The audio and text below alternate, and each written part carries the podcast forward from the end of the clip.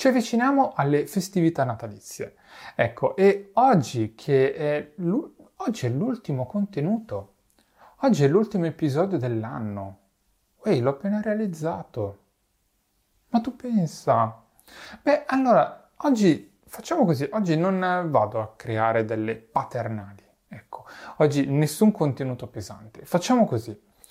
Innanzitutto, con l'episodio di oggi voglio ringraziarti per avermi seguito finora e di avermi accompagnato per tutto questo tempo, quest'anno, ecco, tra i vari episodi sui fondi pensione. Innanzitutto grazie mille. Ma facciamo così, oggi andiamo un po' a racchiudere quelle informazioni generali che sono state trattate maggiormente durante l'anno e che possono esserti utili per avere un discorso complessivo sulla previdenza complementare e sul fondo pensione.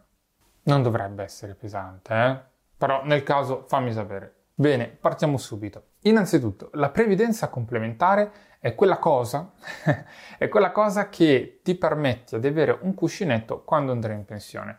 E più sei giovane, più devi pensare subito alla previdenza complementare, perché negli anni la pensione pubblica diventerà sempre più bassa e il cuscinetto ti servirà. Iscrivendoti al fondo pensione, se sei iscritto ad un fondo di tipo contrattuale, puoi avere anche un contributo azienda, quindi se tu versi un contributo volontario, l'azienda anche lei versa un contributo sulla tua posizione. Questo, pur essendo un contributo molto piccolo, con gli anni può fare davvero una grande differenza. Negli anni di permanenza al fondo pensione puoi investire la tua posizione in dei comparti.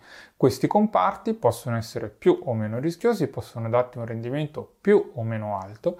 Il mio consiglio è di sceglierli sulla base della tua propensione al rischio e anche dagli anni che ti mancano al pensionamento, comunque alla prossima liquidazione totale della posizione.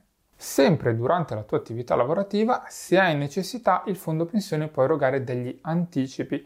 Questi anticipi, alcuni, cioè l'uno, l'anticipo per spese sanitarie, lo puoi richiedere subito, mentre gli altri, che sono per acquisto o ristrutturazione prima casa, oppure un 30% per qualsiasi motivo, lo puoi richiedere dopo 8 anni di adesione alla previdenza complementare, non a quel fondo pensione, ma alla previdenza complementare, se avevi magari un vecchio fondo ancora attivo.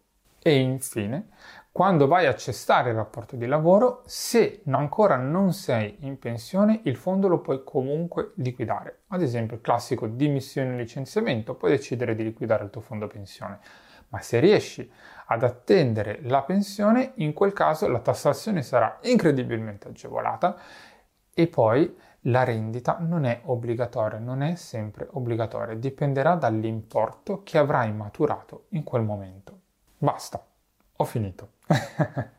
Dai, spero di non essere stato pesante, però con questa ci tenevo a chiudere l'anno con un'infarinatura generale sul fondo pensione, per darti quelle informazioni comuni che vengono richieste maggiormente e di cui ce n'è sempre bisogno.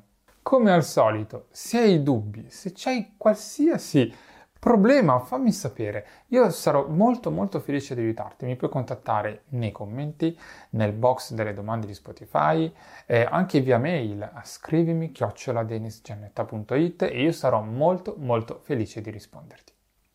Se non l'hai fatto, se ti fa piacere, seguimi per non perdere i prossimi contenuti e ci vediamo l'anno prossimo. Ciao!